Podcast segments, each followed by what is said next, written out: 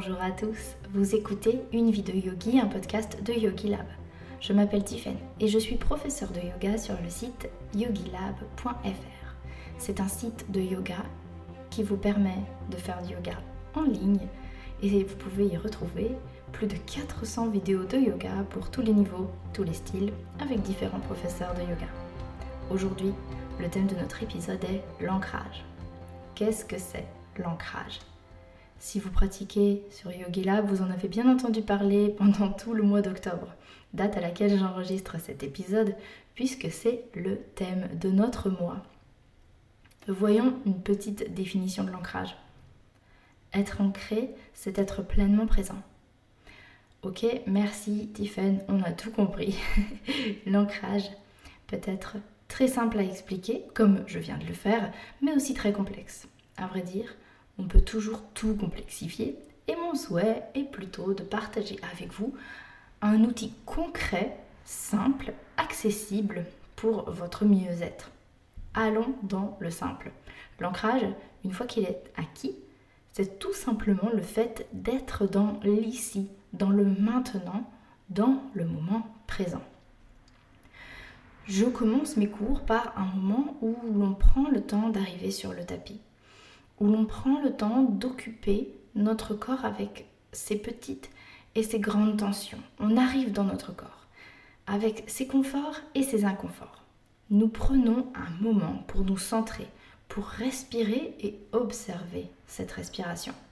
Ça, c'est un exercice d'ancrage. Il permet de s'aligner avec notre présent, avec ce que l'on a et ce que l'on est aujourd'hui, ici, maintenant, dans notre environnement. Et c'est selon moi capital. C'est quelque chose que nous ne travaillons pas suffisamment. Je vous ai dit ce que signifie être ancré. Maintenant, voyons ce que signifie ne pas être ancré et pourquoi ça peut être néfaste, même si je pense que vous avez deviné. Si on n'est pas ancré, on est quoi? Eh bien, on est éparpillé, on est épuisé par une énergie qui fuit parce que on l'a pas dirigé, on ne lui a pas donné de direction précise à cette énergie. On est acculé par les événements, par les responsabilités, par les gens autour de nous et tous les événements. Tout nous épuise. Résultat, stress, anxiété, fatigue constante, mauvaise humeur, mal-être général. On ne se sent pas dans notre assiette. On perd pied. On n'est plus qu'une ombre de soi. On se sent dépassé. S'ancrer, c'est reprendre sa place, c'est stopper tout autour. C'est prendre le temps de revenir ici et maintenant, encore une fois, pour continuer à avancer avec notre pleine puissance. L'ancrage, en quelque sorte, ça va être comme un reparamétrage, un paramétrage de notre machine qui a commencé à se désynchroniser à partir dans tous les sens. Petite précision ici les yogis, ça nous arrive à tous et ça nous arrive à n'importe quel moment de la vie, même, même si on est un yogi qui pratique souvent. C'est juste que beaucoup plus rapidement on en prendra conscience et beaucoup plus rapidement on saura comment agir. Ça m'est arrivé récemment aussi. J'ai perdu pied avec des imprévus, des nouvelles qui m'ont complètement chamboulé, des projets qui s'enchaînaient. La vie pro et la vie perso ont vécu un tsunami. J'ai, comme je vous l'ai dit, perdu pied. J'ai dû revenir aux fondamentaux pour me retrouver et c'est d'ailleurs cette situation, cette série d'événements qui m'a inspiré la première série de notre programme de l'année sur Yogi Lab, 1, 2, 3, premier programme de la rentrée. J'avais commencé mon programme différemment à l'origine et c'est après avoir vécu tout ça et après avoir mis en place un protocole d'ancrage que je me suis dit mais attends, combien de yogis ont vécu ou vivent la même chose? Pourquoi leur proposer de cultiver leur énergie vitale si on n'apprend pas d'abord où on est et où on va? Alors, cette expérience m'a permis d'améliorer le programme et de débuter par l'essentiel, l'ancrage. J'ai dû mettre en place une routine stricte, le temps de me retrouver. Méditation, pranayama, asana, yoga nidra, et ça va beaucoup mieux. Je vous donnerai le protocole un peu plus précis plus tard. Et que se passe-t-il exactement quand on n'est pas ancré? Eh bien, on lutte contre tout. On n'est pas dans l'instant présent. Dans mon cas, j'étais dans le futur, dans l'anticipation constante et parfois le passé me rattrapait lui aussi et accaparait toute mon attention de sorte que je n'étais pas ici et je n'étais pas maintenant. J'étais dans le il faut que je fasse ceci, cela, euh, j'arriverai pas à faire ça. Avant j'ai fait comme ci et maintenant je dois faire comme ça. Est-ce qu'il y a ici une partie de vous qui se dit oui, mais il faut réfléchir comme ça, sinon on ne fait rien dans la vie, on n'avance pas. Eh bien selon moi, et après de longues réflexions sur le sujet, c'est pas comme ça euh, qu'on agit efficacement. Même si au final ça se ressemble, le mieux c'est d'abord de se poser 5 minutes euh, sur son bureau par exemple pour respirer un peu, regarder autour de soi, puis consciemment faire un état des lieux. Il y a ça à faire, ceci a été fait mais je dois le modifier, lister les choses tout simplement, comme pour les emmener dans le présent avec nous, plutôt que de les garder dans notre tête comme une charge mentale. Une fois que nous avons listé les choses, avec présence, nous sommes beaucoup plus à même de prendre des décisions posées. Sinon, qu'est-ce qui se passe? La montagne nous dépasse. Je pense que nous ne voyons plus chaque petite pierre qui la constitue, nous voyons seulement qu'elle cache le paysage de l'autre côté par son immensité. Nous n'avons pas besoin de ça. Prenons soin de nous et préservons-nous de tout ça. Comment? Encore une fois, en faisant une liste. Et cette liste, elle est puissante. Je vous ai donné l'exemple dans le domaine professionnel où on liste nos tâches à accomplir après avoir respiré un peu et après avoir regardé autour de soi pour euh, cet ancrage. On peut aussi aller plus loin, on peut aussi être euh, dans un tout autre contexte, dans la vie de tous les jours. Il est possible aussi qu'on se sente dépassé, épuisé. Euh, je sais pas moi, parce qu'on a fait une, une soirée avec beaucoup de monde la veille et on ne sait plus où donner de la tête.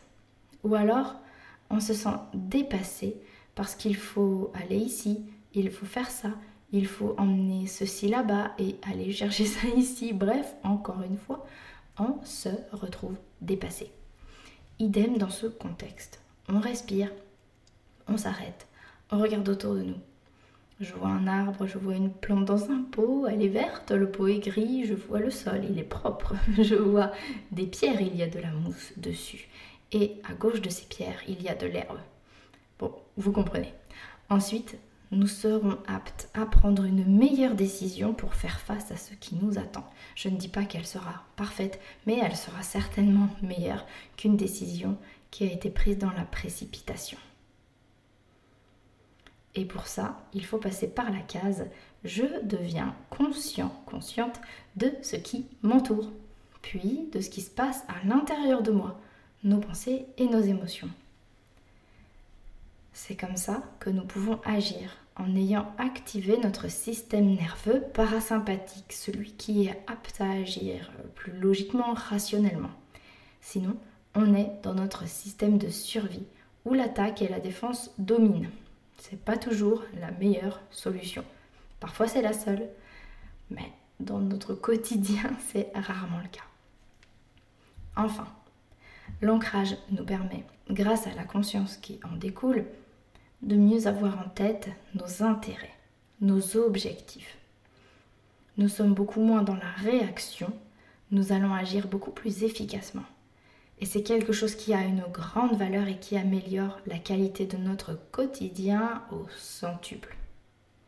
Prenons un exemple pour que ce soit plus clair. Vous êtes salarié d'une très grosse entreprise. Disons que vous êtes RH et que vous devez informer un collaborateur qu'un salarié est venu dans votre bureau se plaindre auprès de vous, RH, de harcèlement. Ce collaborateur va donc devoir faire face à une réprimande ou en tout cas à un avertissement de votre part. Vous qui êtes RH, c'est votre mission. Vous allez le voir ou vous le convoquez à votre bureau et ce dernier face à cette nouvelle, a des propos insultants envers vous. Il s'énerve et vous en prenez pour votre grade. Ici, comment réagit une personne qui n'est pas ancrée? Notre RH qui fait pas de yoga. Notre RH qui fait pas de yoga, eh bien, il ou elle panique, s'énerve. Euh, cette personne va peut-être se renfermer sur elle-même ou pire, elle pourrait même devenir violente. Nous sommes sur un scénario catastrophe là, évidemment. Hein. Bref, vous l'aurez compris, elle est en mode survie. Et comment réagit une personne qui est ancrée, une personne qui fait du yoga et qui médite? Eh bien, cette personne, elle a véhiculé l'information et elle a atteint son objectif. Point final. Elle est venue, ou alors elle a convoqué son collaborateur pour l'informer du sujet. C'est ce qu'elle a fait. Donc, encore une fois, elle a atteint son objectif en donnant à son collaborateur l'information que son poste requiert. Pas plus, pas moins. Voilà ce qu'il fallait faire, voilà ce qui a été fait. Point final. On ne rumine pas sur ce qui s'est passé, on ne réagit pas à ce qui nous a été dit. Alors, vous allez me dire, mais on ne se fait pas respecter ici, euh, il faut mettre des limites. Au final, une fois que vous êtes ancré, une fois que vous avez cultivé la confiance en vous, l'estime de vous, inutile de faire en sorte que l'autre vous respecte. Inutile de réagir, vous avez pleinement conscience que vous êtes là pour servir un objectif à partir du moment où il a été servi, point final. Est-ce que ça veut dire qu'on doit tout le temps agir que dans notre intérêt? Bien sûr que non. D'accord, votre objectif ici, c'était de, faire euh, une. De passer une information ou je sais pas moi, faire un avertissement à ce collaborateur. Ça ne veut pas dire que vous pouvez bien sûr y mettre toutes les pincettes qu'il faut. Il faut faire attention. C'est dans votre intérêt aussi d'agir comme une bonne personne envers les autres. En fait, quand je vous parle de qu'est-ce qui est dans mon intérêt, c'est pas un intérêt égoïste. Ce n'est pas quelque chose qui va être au détriment des autres. Ce qui est aussi dans votre intérêt, c'est toujours d'agir avec bienveillance, avec ouverture d'esprit, avec gentillesse. Mais, encore une fois, une fois qu'on a cultivé l'ancrage, il est très rare qu'on ait envie d'agir autrement que comme ça. Et sinon, pour terminer, j'aimerais vous donner quelques clés pour vous permettre de vous ancrer. Alors, on en a déjà parlé en fait, c'était un peu pêle-mêle, mais là on va les remettre dans l'ordre. Et en fait, c'est un petit peu mon rituel à moi, mon petit euh, protocole habituel. Je fais pause, première étape, en écrivant. Alors, je n'ai aucun talent particulier en écriture et là n'est pas le sujet les yogis. Même si vous pensez que ce n'est pas votre truc, le fait d'écrire a un effet puissant.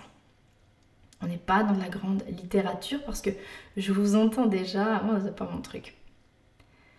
En fait, l'exercice d'écriture n'a aucun autre objectif que de poser des choses, clairement de les faire presque sortir de notre cerveau par magie parce qu'on pose les choses sur le papier.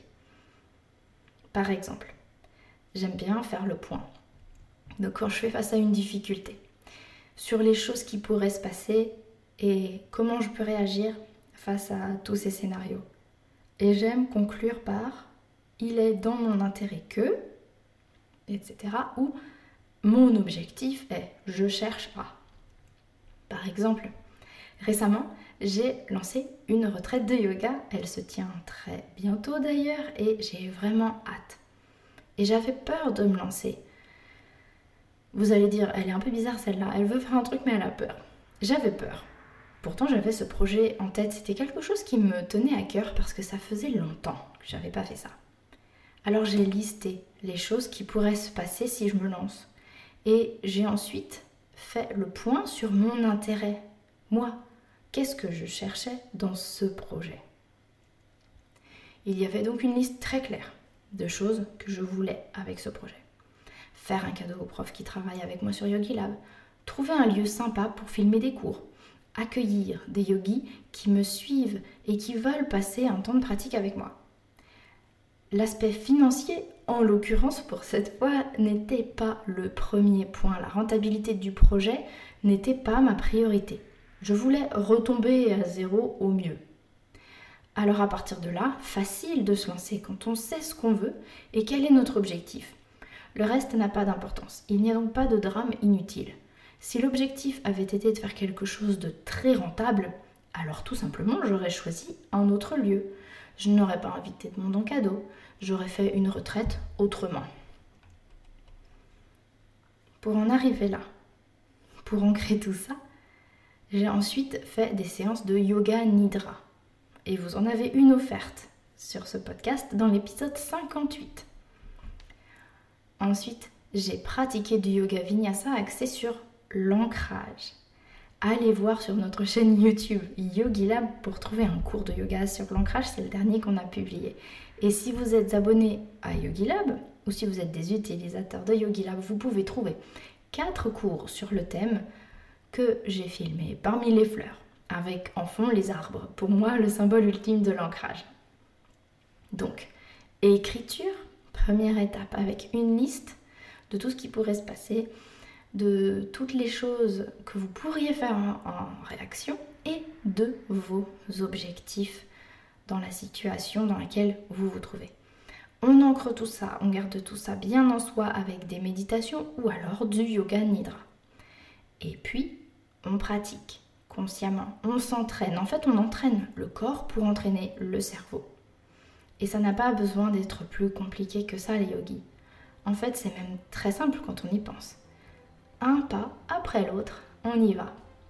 Et vous pouvez tout à fait inverser les étapes, commencer par le yoga, puis écrire, parce que, je sais pas, vous sentez que la pratique du yoga pourrait vous permettre d'abord de vous recentrer. Vous pouvez aussi louper une étape, par exemple, pour beaucoup d'entre vous, je pense, vous allez louper le yoga nidra. L'essentiel finalement, c'est de revenir ici et maintenant. Vous pouvez le faire très facilement. Regardez autour de vous maintenant les yogis. Remerciez-vous d'avoir écouté cet épisode jusqu'au bout et souriez. C'est tout pour aujourd'hui, les yogis. Merci pour votre écoute. J'espère que cet épisode vous a plu, que ça vous a donné un petit peu plus d'éléments sur l'ancrage. Moi, je vous remercie et je vous dis à très bientôt.